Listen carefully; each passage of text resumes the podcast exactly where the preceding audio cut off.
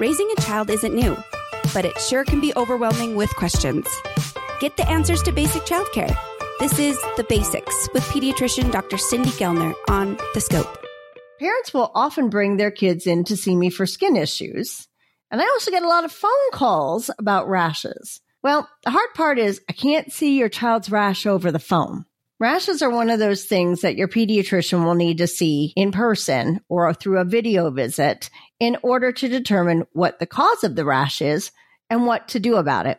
Babies and diaper rashes are one very common concern. Babies get diaper rashes very easily, even within days of being born, because their skin is super sensitive. In fact, their skin is not fully developed until about six months old, which is why we say no sunscreen or bug spray until then. Babies are also in diapers and they pee and poop a lot. Diaper rashes are basically contact skin issues due to the diaper fibers and due to the normal body chemicals and bacteria in the urine and stool.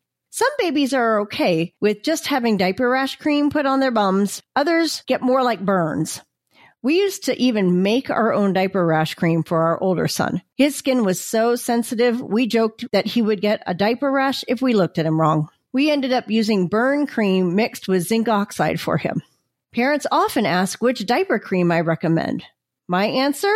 Whichever works for your baby. I don't have a personal preference, and some creams work better for some babies than others. If the diaper rash is red and bumpy, though, that's a yeast diaper rash. It's more in the front of the diaper area and less on their bottoms. Any over the counter yeast cream can help with that. Then there's dry skin issues. Every winter, I have parents bringing their children to me for an all over body rash that can be itchy. That's often either just dry skin dermatitis or eczema. For both, start with a cream that says dry, sensitive skin. And you can try mixing a little over the counter hydrocortisone with it and apply it twice a day for a few days. Some kids with really bad eczema end up needing prescription creams, and that's when a trip to your pediatrician is needed. There are all sorts of rashes. Most are viral, some are bacteria, but for all other rashes, it's best to have your child seen so we can check it out and see what treatment is needed. Viral rashes need no treatment. They'll go away on their own. Bacterial ones sometimes just need topical antibiotics, but sometimes need a prescription for oral antibiotics. If you have a concern about your child's skin, go ahead and bring your child in to see their pediatrician.